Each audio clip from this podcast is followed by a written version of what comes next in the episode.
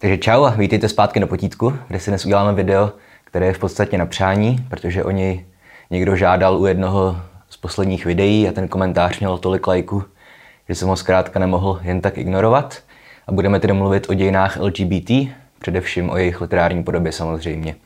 A jak je u těchto tematicky hodně rozsáhlých videí zvykem, zůstanu dneska především u starší literatury, hlavně evropské a antické provenience – protože v moderní a postmoderní literatuře se nám to téma rozbíhá tak široce, že nemám šanci ho nějak koherentně pokrýt.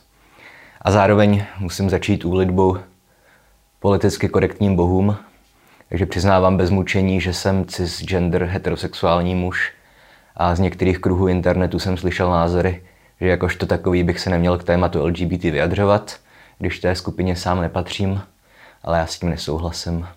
Očividně máte možnost se na video prostě nedívat, pokud s tím máte problém.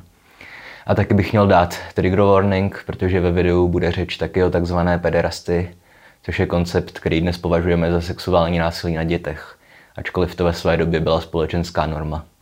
A bude celkově řeč o sexuálním násilí a o drakovi, který znásilní farmáře a podobných věcech. Takže opět, pokud něco takového nechcete poslouchat, tak si video radši nepouštějte. No a pokud je mi známo, tak úplně nejstarší dochovaný příběh s očividně homosexuální tematikou vznikl v Egyptě zhruba kolem roku 1200 před naším letopočtem, takže staletí před Homerovými eposy. A jedná se o text nazvaný Spor hora se Sutechem, který je součástí dalšího rukopisu, nazvaného Papyrus Chester Beatty 1, nebo první. Můžete si ho prohlédnout v Dublinu, v muzeu sběratele Chestera Beattyho, podle kterého je pojmenovaný. A kontury toho příběhu nejspíš znáte z petiškových příběhů, na které svítilo slunce. Tedy, že Bůh Sutech se snaží získat vládu nad Egyptem, zabije svého soka, boha Osirida a o trůn potom bojuje s jeho synem Horem. A ten boj probíhá na různých frontách. Někdy je vyloženě fyzický, když se oba promění v hrochy a zápasí spolu, pak má zase formu soudního sporu, kdy ostatní bohové soudí, kdo z nich by měl egyptský trůn získat. No a jedna z forem souboje je něco, co budu mít nejspíš problémy popsat bez prostých slov a bez studu. No, v podstatě se snaží jeden, druhého, jeden do druhého dostat své semeno a vyjádřit tím vlastní dominanci. A tak se jednou v noci Sutech pokusí Hora análně znásilnit, ale Horus zachytí jeho semeno do rukou a běží se poradit za svou matkou, Esetou nebo Isis – a ta mu nejdřív preventivně usekne ruce, aby ho tak vlivu semene zbavila. A hodí je do močálu a požádá hora, aby se jí sám vysemenil do nějaké nádoby. Potom zajde do Sutechovy zahrady, zeptá se zahradníka, jakou zeleninu má Sutech nejradši a zahradníky řekne, že jí akorát hlávkový salát. A tak Eset nastraží horovo semeno na hlávkový salát, Sutech si ho dá k večeři a s ním i horovo sémě. A na konci příběhu se oba soupeřící bohové sejdou před soudcem bohu, Toftem, a Sutek začne vysvětlovat, že si dokázal hora sexuálně osedlat a měl by tedy být králem Egypta. No a Toft nejprve povolá jako svědka Sutechovo semeno, jenže to se ozve z močálu, takže je jasné, že není v Horovi. A když pak soudce povolá jako druhého svědka Horovo semeno, tak to odpoví zevnitř Sutecha a zeptá se, kudy se má dostavit. A Toft řekne, že třeba uchem, že je to jedno. Tohle si vážně nevymýšlím. No a jelikož je jasné, že ve skutečnosti si tedy Horus osedlal Sutecha, stane se díky tomu králem Egypta. No, ale co si z toho tak trošku praštěného příběhu máme vzít? Eh, v první řadě detaily, že zelí považovali egyptěné za afrodiziakum, či že božským králem Egypta se stal Horus díky lsti, a navíc díky lsti, kterou vymyslela jeho matka, zatímco Sutechova síla fyzická mu nebyla k ničemu. No a dále z příběhu očividné, že homosexualita nebyla nějaké šílené tabu, jako tomu bylo v monoteistickém světě. A taky nejspíš vidíme něco, eh, co se nám pak bude opakovat i v antickém Řecku a Římě. A sice, že nebyla ostuda mít homosexuální sex, ale bylo potřeba, abyste byli ten nahoře. Ten, kdo v tom styku nějakým způsobem dominuje. No a podobně benevolentní vůči homosexualitě obvykle byly i ostatní politeistické mytologie. Májové i Aztékové měli přímo bohy homosexuálů s tím, že u Májů existovalo i genderově fluidní božstvo, které měnilo svoje pohlaví podle potřeby.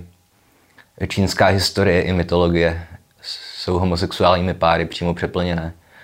S tím, že v mytologii je celkem běžná i zoofilie, i když taková obrácená. Zmíním to, co jsem naznačoval, že čínští draci jsou evidentně gerontofilové, jak dokládá příběh o farmáři a draku, ve kterém čínský drak znásilní stařičkého farmáře tak brutálně, že mu pak musí lékař ošetřit anální otvor. A taky staří Číňané měli vyloženě boha homosexuálů a v Číně se začalo proti homosexualitě skutečně bojovat až ve chvíli, kdy tam začaly pronikat křesťanství a islám. No samozřejmě by bylo zajímavé téma homosexualita v současné Číně, protože z mé zkušenosti je to na jedné straně stále ještě tabu, na druhou stranu jsou ale čínské televizní programy i sociální sítě přeplněné otevřeně homosexuálními influencery. O tom vám můžu detailně vyprávět na Twitchi asi. Ať tohle video tematicky moc netříštím. A mohl bych pokračovat se všemi ostatními mytologiemi. Ale zjednodušeně řečeno platí, že každá mytologie, kromě té hebrejské, obsahovala více či méně homosexuálních, nebinárních, genderově fluidních božstev, nebo hrdinů či polobohů. A zkrátka nebýt toho, že celý svět v průběhu středověku a novověku zaplavilo křesťanství a islám, při nejmenším na homosexualitě by nejspíš nikomu nepřišlo nic až tak moc divného. Očividně máme spousty dokladů o tom, že homosexualita byla trestaná nebo ostrakizovaná i v politeistických společnostech, ale, ale samotné mytologické texty byly většinou hodně benevolentní. No proč by taky nebyly, když zkrátka vidíme, jak vysoké procento lidí se k nějaké formě LGBT plus hlásí. No, jenom krátký skok do současnosti, protože pár týdnů zpátky vydal sociolog eh, George Barna průzkum, který jsem tady zatím nečetl, protože má, ta studie má 120 stran, ale četl jsem abstrakt a z toho výzkumu vyplývá, že k LGBT plus se v Americe hlásí 30% mileniálů a skoro 40% generace Z. S tím, že mezi mileniály křesťany je to skoro stejné. Tam se k LGBT hlásí 28%. Takže kam se poděla ta 4%, o kterých jsem mluvil, když jsem chodil do školy. Jo, a takhle sám ten výzkumník uvádí, že se nepochybně přihlásilo k LGBT nějaké procento lidí ze solidarity, jo, aby pomohli normalizaci toho fenoménu. Nebo prostě proto, že je to dneska svým způsobem módní. Že? Kdo není dneska bisexuál. Ale rozhodně začíná být celkem očividné, že čím nižší eh, přináší homosexualita společenské stigma a čím více je společensky akceptovatelná, tím víc čísla LGBT rostou, že? když už to ty lidi nemusí skrývat. Takže prostě není vůbec nic překvapivého na tom, že všechny ostatní mytologie, kromě židovství, křesťanství a islámu, jsou plné LGBT postav. No ale zpátky do starověku, protože nakonec jsem si nechal řeckou a římskou antiku, která byla taky všechno možné, jenom ne heteronormativní. A na rozdíl od čínské či majské mytologie se s tím taky později musela vyrovnávat i křesťanská Evropa. Protože zkrátka, když došlo ke znovu objevení Platóna, Aristotela a řeckých mýtů, bylo potřeba nějak se s tím vypořádat. No dobře, pojďme to si to začátku. Takže pokud jde o nejstarší dochované řecké památky, tak je pravda, že v nich se homosexualita nezmiňuje explicitně. No samozřejmě, že hrdinové jako Patrokles a Achilles se vzájemně koupou a svlékají se před sebou a pomazávají se nazí vzájemně drahými mastmi a nevím co všechno případně se navzájem velice milují. Ale tady se může jednat, no, stejně jako třeba v biblickém příběhu o Davidovi a Jonatánovi, o kterém ještě budu mluvit, e, prostě jenom takovou tu chlapáckou vzájemnou lásku, o soudružství nebo kamarádství, nebo jak to chcete nazývat. No to už ale neplatí pro pozdější interpretace téhle látky. A někdy od 6. století před naším letopočtem e, začali autoři popisovat vztah Achillea a Patrokla jako otevřeně homosexuální, opět pederastický. Jo, to samozřejmě souviselo s tím, že někdy v té době se v Řecku spopularizoval a v podstatě normalizoval koncept, tedy té takzvané pederastie, e, situace, kdy měl dospělý muž sexuální poměr s mladíkem. Obvykle teenagerem, prostě s někým, kdo už není vyloženě dítě, ale rozhodně ještě není dospělý. A dneska bychom teda ve většině případů asi mluvili o pedofilii, ale v Řecku to byla nejenom norma, ale byla to státem podporovaná forma výchovy. No a pederastie tedy nebyla součástí řecké kultury v Homérově době. A co jsem se dočetl, existují pouze spekulace o tom, kdy a jak do řecké kultury pronikla. No, s tím, že je možné, že původ měla v armádě, kde se používal homosexuální styk jako nějaká forma iniciačního rituálu a z armády se pak rozšířil do celé společnosti. No a kromě toho mohla mít také vliv idealizace mužského těla v rámci sportu a umění. Znáte všichni ty sochy nebo obrazy těch řeckých diskobolů a těch že jo, atletických mužů. Ale vliv mohlo mít také špatné eh, společenské postavení žen. Tedy, že pro staré řeky, především samozřejmě aristokraty, byla žena něco tak nízkého, že mu nestála ani za to mít ní sex. Takže si nejdřív vydržovali mladé milence a až ke stáru si pořídili nějaké ženy, protože potřebovali dědice. A tady by mě opět hrozně moc zajímalo, jak to fungovalo ve skutečnosti. Máme samozřejmě málo informací o té době. Protože když si představíte všechny ty desítky generací evropských homosexuálů, kteří to museli tajit a ženili se, aby jim na to lidé nepřišli. Jo, a podobně by mě zajímalo, jestli třeba někteří staří řekové nespali s muži jen proto, že to od nich vyžadovala společnost. I když jim samým to bylo třeba ve skutečnosti nepříjemné nebo i odporné. A pokud jde o řeckou literaturu, tak jedna věc jsou řecké mýty. Ty jsou různými formami LGBT vyloženě přeplněné. Jo, nejvíce gay bůh byl Apollon, který měl v různých verzích minimálně 10 mužských milenců, spíš víc. Z nich asi nejznámější byl Hyakintos, či Hyacinth, což byl spartánský princ, o jehož přízeň soupeřilo více bohů, jako mužských bohů. E, případně celkem známý příběh o Adonisovi, což byl taky Apollonův milenec, ale byl to buď bisexuál, protože taky udržoval poměr s Afroditou, anebo mohl být genderově fluidní. Jo. Měl měnit pohlaví podle toho, s jakým božstvem zrovna souložil. No, nebo takhle, že genderově fluidní je nepřesné, protože gender je role, kterou hrajeme ve společnosti. No, on byl vyloženě sexuálně fluidní, takže dokázal měnit své genitálie. Nejen, že by někde vystupoval jako muž a jinde jako žena. Já mohl bych vyjmenovávat další desítky příkladů, ale zkrátka obecně platí, že v řecké mytologii spal každý s každým v podstatě. A najdeme zde paralely všech těch konceptů, jako je nebinárnost, genderová fluidita, transgender, crossdressing a všechny ostatní formy genderových projevů, které se v současnosti řeší v souvislosti s tím širokým tématem LGBTQ+. A když zmiňuji transgender, tak tím nemyslím eh, ani tak příběhy mužů, eh, které bozy za trest proměnily v ženy. No, takové proměny zase vycházejí spíš z nějakého patriarchálního pojetí, z myšlenky, že vůbec být ženou je za trest. Ale myslím tím vyloženě charaktery, které mění své pohlaví úmyslně. Jo, kvůli tomu, aby mohli spát s lidmi či bohy opačného pohlaví. Jo, kromě Adonese je typický příklad třeba Mestra, které tady tu schopnost podle Ovidia vyloženě daroval bůh Poseidon za odměnu. A řekové dobře chápali taky intersex. Konečně výraz hermafrodit je odvozený od antického hermafrodita, syna bohů Herma a Afrodity, proto hermafrodit. A, a on je obvykle vyobrazovaný uh, s ženskými ňadry a s penisem. No a pokud jde o uměleckou autorskou literaturu starého Řecka, tak pro naše dnešní téma bylo důležité hlavně Aeschylovo drama Myrmidoni, které je ztracené. Zachovaly se jen fragmenty, ale v nich už je ten zmíněný vztah Patrokla a Achillea líčený jako zcela otevřeně homosexuální. A na Aeschylovy Myrmidony pak navázali další autoři. Ve svém sympóziu taky filozof Platon, ten hned na několika místech, v několika dialozích obhajoval pederasty jako přirozenou a ideální formu soužití. Právě s odkazem na Aeschyla taky napsal, že Homer sice nepopsal vztah Achillea a Patrokla explicitně, ale že dobrému interpretovi musí být jasné, jaký poměr spolu ve skutečnosti mají. No, takže podle Platona už v Homérově Iliadě máme homosexuální pár. Zároveň ale z Platona vyplývá spíš to, že kladl důraz na pederasty jako výchovnou metodu. Ovšem nepodporoval vyloženě fyzický sex mezi dvěma muži, ale spíš platonickou lásku. Konečně jako jinou než platonickou lásku čekat od Platona. A v Aténách postupně začaly řekové pederasty různě regulovat.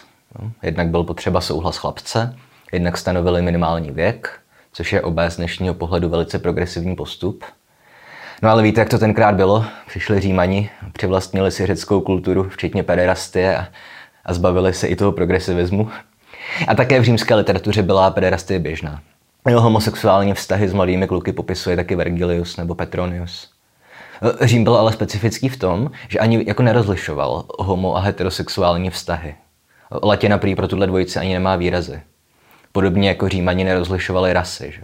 Nedělili lidi na černochy a bělochy, ale prostě na občany Říma a na barbary. Takže bílý Říman byl víc než černý barbar, ale černý Říman byl víc než bílý barbar.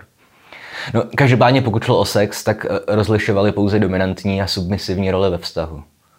A to mohlo být naplněné prostě vztahem mezi mužem a ženou, s tím, že dominantní roli měl prakticky vždycky muž.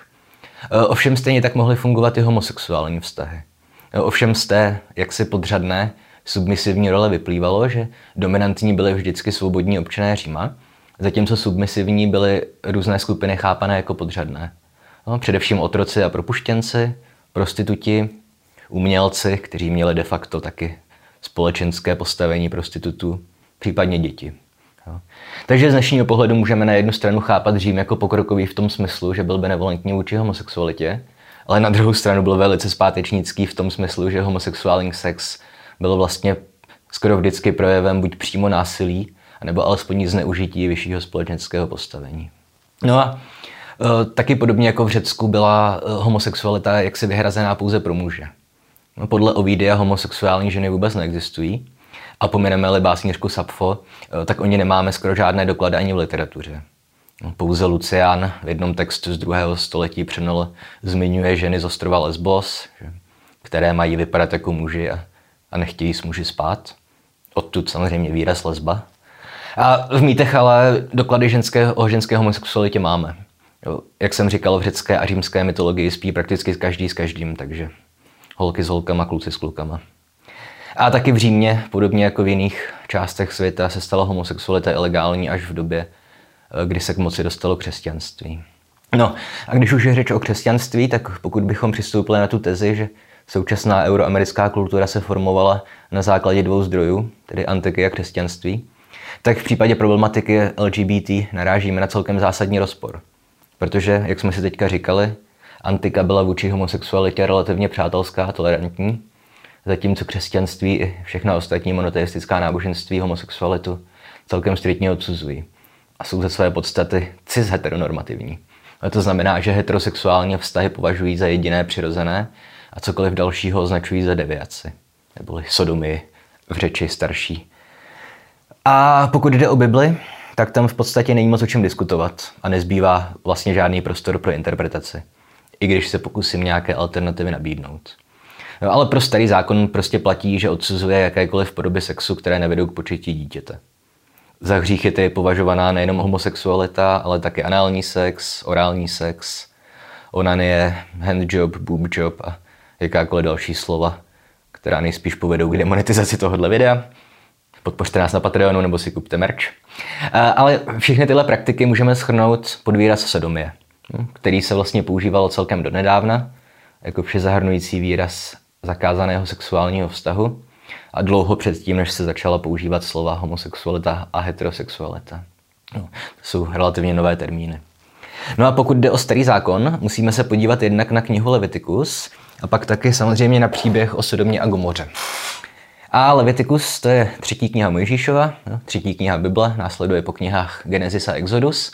A v podstatě se jedná o souhrn různých pravidel, pokynů a rituálu, které hospodin nadiktoval Mojžíšovi a on jej měl potom tlumočit ostatním synům Izraele. A zároveň, teda, než začnu mluvit o homosexualitě, tak pokud jste Bible nečetli, tak vězte, že, že Leviticus je místy velice absurdní a obsahuje pokyny, kterými se dnes neřídí ani ty nejtvrdohlavější křesťané či židé.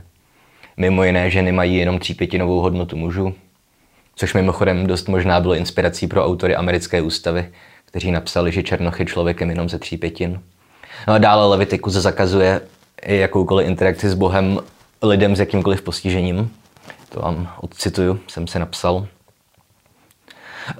nepřistoupí nikdo s tělesnou vadou, nikdo slepý či chromý, zohyzděný či znetvořený. Se zmrzačenou rukou či nohou, hrbatý či zakrnělý, s oční vadou, se svrabem či lišajem, ani kleštěnec.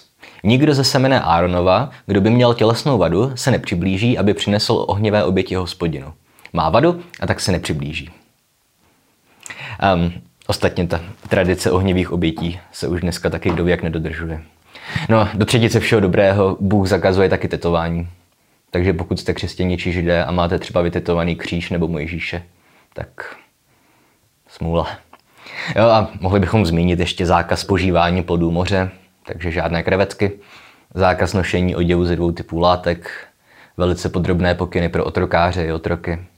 A tohle všechno zmiňuji, protože pokud za vámi přijde někdo věřící s tím, že homosexualita je hřích a půjdete do pekla, tak mluví v kontextu zákazu pojídání krevet, kombinování látek, schvalování otrokářství a trestu smrti prakticky za cokoliv. S tím, že doporučenou metodou je ukamenování. No a když jsme si teda ujasnili tohle, tak si můžeme přečíst, co říká hospodin, nebo Mojžíšovi o homosexualitě a jiných neobvyklých praktikách.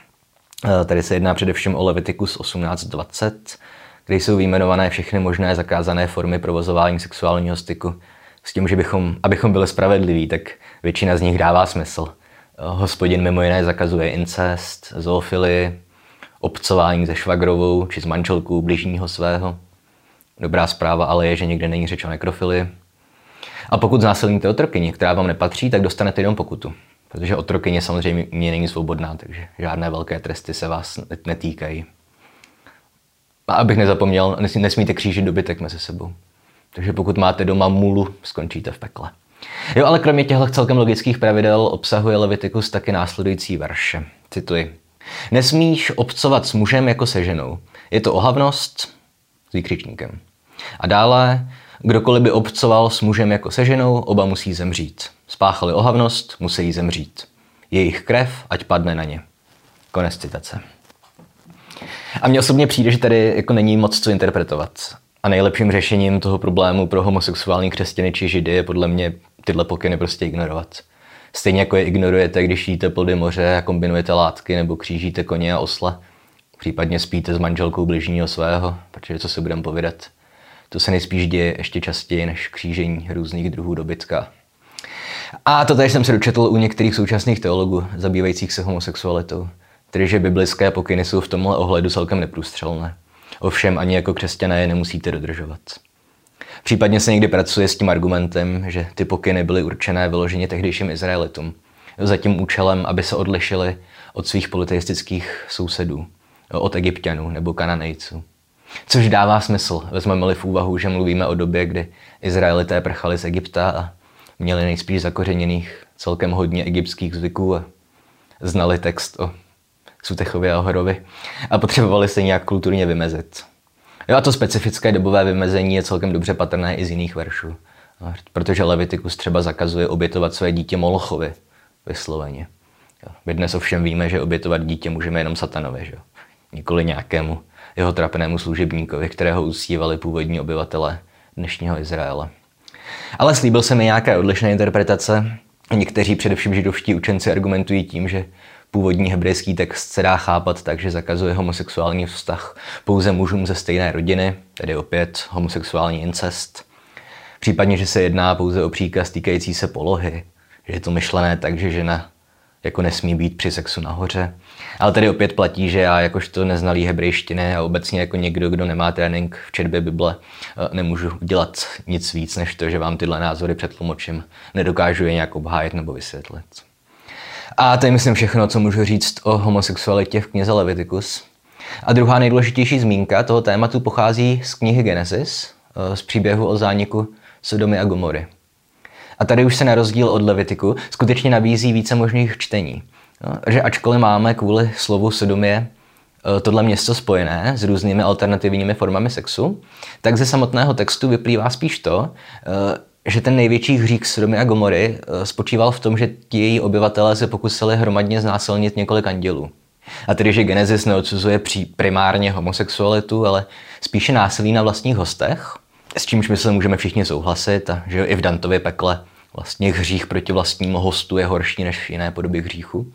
A nebo případně, že je zakázané sexuální násilí na andělech, což je myslím taky celkem OK pravidlo a můžeme ho dodržovat.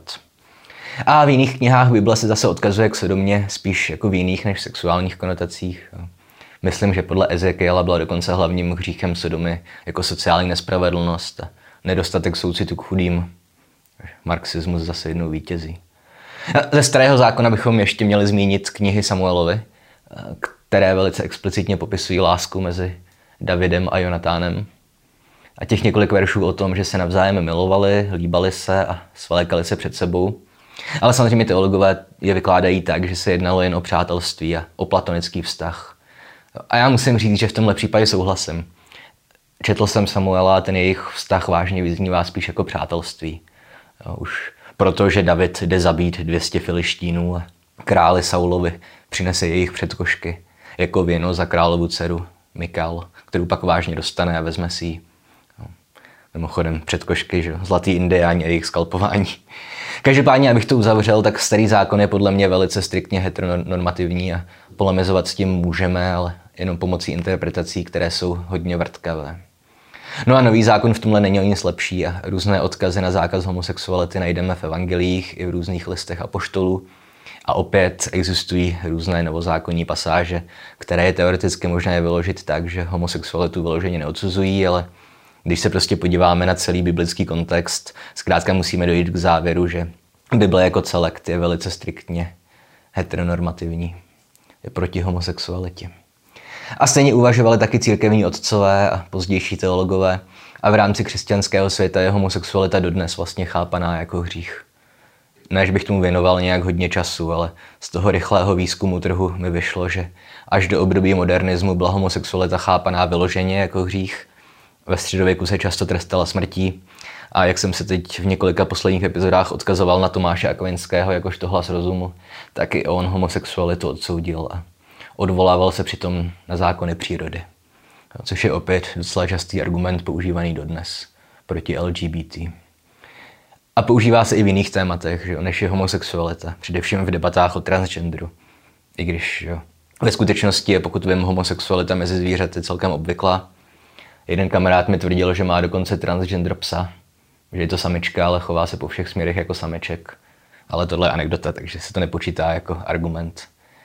Nevím, předpokládám, že transgender mezi zvířaty asi je možný. Nečetl jsem se o tom žádné studie.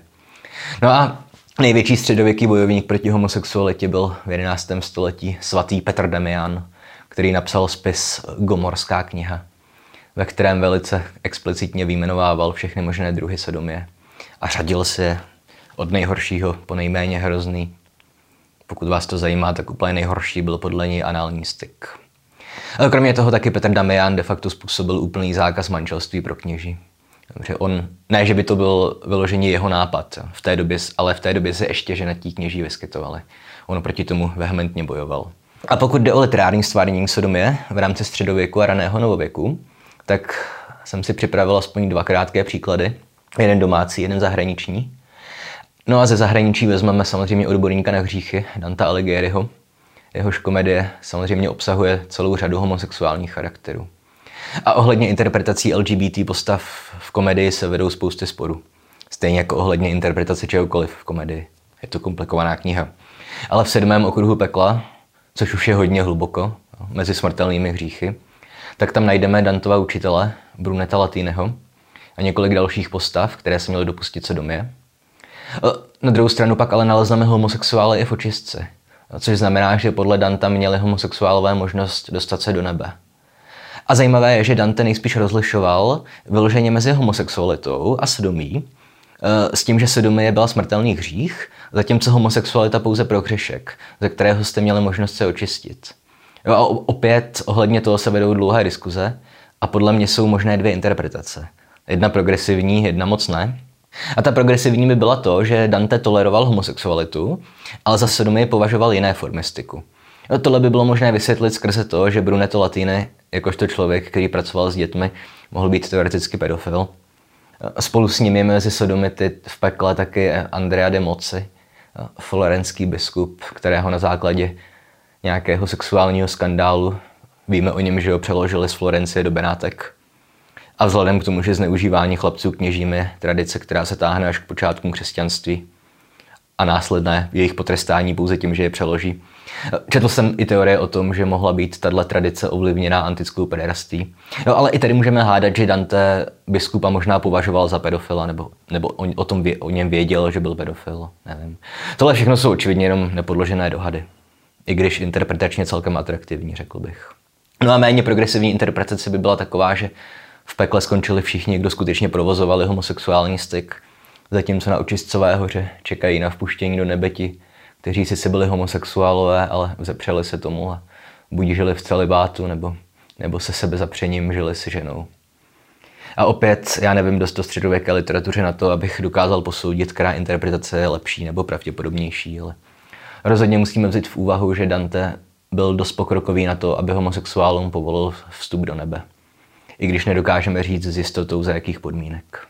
No a pokud jde o českou literaturu, tak tady vám alespoň přečtu krátkou ukázku toho, jak se o sodomii vyjadřoval Šimon Lomnický z Budče, spisovatel období humanismu a autor zřejmě nejrozsáhlejšího českého díla ze starší literatury věnovaného sexualitě. Ta knížka se jmenuje Kupidova střela. A zde tedy rozebírá různé podoby smilstva. S tím, že homosexualitě je věnovaná kapitola, kterou jsem si musel no ne napsat, ale kterou budu muset přečíst. Takže název té kapitoly je o sodomském hanebném hříchu, který jest proti přirození, nad nějž v světě žádného ohavnějšího a těžšího není, skrze kterýž se děje Pánu Bohu veliká potupa a přirozené náklonnosti přestoupení. O sodomských hříšnících. A vtipné je, že on se Šimon ani jako neodvažuje definovat, co to vlastně ta sodomie je.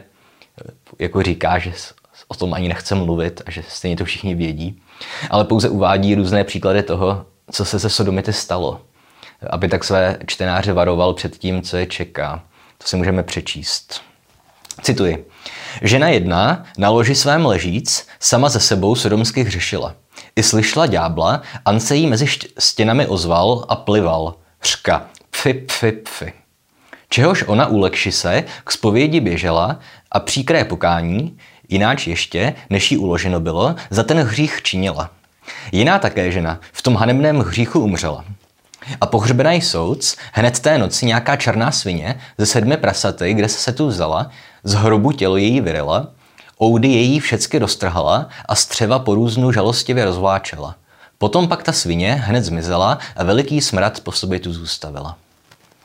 Takže tak. A ještě tady mám jednu krátkou ukázku od Šimona, eh, protože z ní je jasně vidět, eh, že kniha Leviticus, že ji brali zcela vážně i v pozdním středověku, či raném novověku. Cituji. Druhý způsob téhož hříchu hanebného proti přirození je mužského pohlaví jako ženy užívání, čehož bych rád zatajil, kdyby o tom zákon mlčel. Nepsám pán Bůh pod hrdlem spovídati ráčí takové neřádné scházení. Řka zapovídatě ráčí, pardon. Eh, Ška. Kterýkoliv pohlaví mužského z šelbis se obyčejem ženským s pohlavím mužským, oba dva hanebnost spáchali a protož oba dva, ať smrtí umrou, krev jejich budiš na ně. Jo, takže konec citace a tohle je vlastně parafráze uh, těch veršů z Levitiku, které jsem četl. Uh, na téhle kapitole Šimonově je zajímavé i to, že níže pak Lomnický mluví o zoofilii, a vyjmenovává různé příklady z Německa, Itálie či Slovenska, kde se měly narodit různé kombinace lidí a zvířat. Mimo jiné člověk s beraní hlavou, koza s lidskou hlavou, nebo kombinace člověka a vola. Nevím, jak to měl s pohlavními orgány, když to byl vůl, ale co už. Zkrátka, pokud jde o dějiny homosexuality v křesťanských zemích, pro ně neexistovalo prakticky žádné pochopení. A třeba o transgenderu jsem ani jako nenašel žádné zmínky. V knize Leviticus máme tedy zmínku o tom, že muži nesmí oblékat ženské šaty a obráceně, což může odkazovat k tomu fenoménu, ale taky nemusí. Že? A je to celkem zajímavé, protože v nekřesťanských mytologiích nacházíme postavy měnící pohlaví celkem pravidelně. S tím, že v mnoha náboženstvích jsou bezpohlavní různý bozy, či dokonce stvořitelé světa. Vynechal jsem úplně severskou mytologii, ale že jo, Loki taky mění pohlaví. A to už myslím pro dnešek stačí. Omlouvám se, že to bylo dnes takové hodně průřezové, ale jednak je to hodně široké téma a jednak je hodně daleko od jakékoliv mé specializace. Protože se moc nezabývám starší literaturou, ani moc neumím číst biblické texty a už vůbec nejsem odborník na problémy genderu. No, máte spoustu prostoru vyjádřit se v komentářích a vysvětlit jakékoliv přešlapy, které jsem udělal. Abych řekl pravdu, tak u většiny videí musím vynechávat různé zajímavé informace jen proto, aby to video nemělo dvě hodiny. Zatímco tady jsem celkem bojoval s tím, připravit si vůbec nějakou solidní osnovu toho, o čem bych měl mluvit. A zkrátka, když máte na výzkum ke každému tématu tak tři hodiny týdně, tak, tak se vám tam nějaké nepřesnosti nebo vyložené chyby prostě musí nezbytně vloudit. A zrovna v tomhle semestru jsem na tom s časem fakt hrozně. Už aby byl zase lockdown. Kacíři. A jinak to znáte. Jestli se vám video líbilo nebo jste si něco naučili, dejte like, odběr, sdílejte a komentujte. Podpořit nás můžete na Patreonu, tam už za základní příspěvek dostanete bonusové epizody a přístup do Discordu. Můžete si nově koupit náš nový merch, starý už ne, eh, konkrétně trička, hrníčky a bloky. Všechno s postmoderním mravenečníkem. Najdete nás také na sociálních sítích, Facebooku a Instagramu. Každé úterý a čtvrtek od půl sedmé streamu na Twitchi zaklínače a povídám přitom o čemkoliv, na co se mě chat zeptá. Překvapivě málo kdy je to ale o literatuře z nějakého důvodu. A to už asi pro dnešek stačí, takže na viděnou příští týden. Kdo ví, o čem budeme mluvit.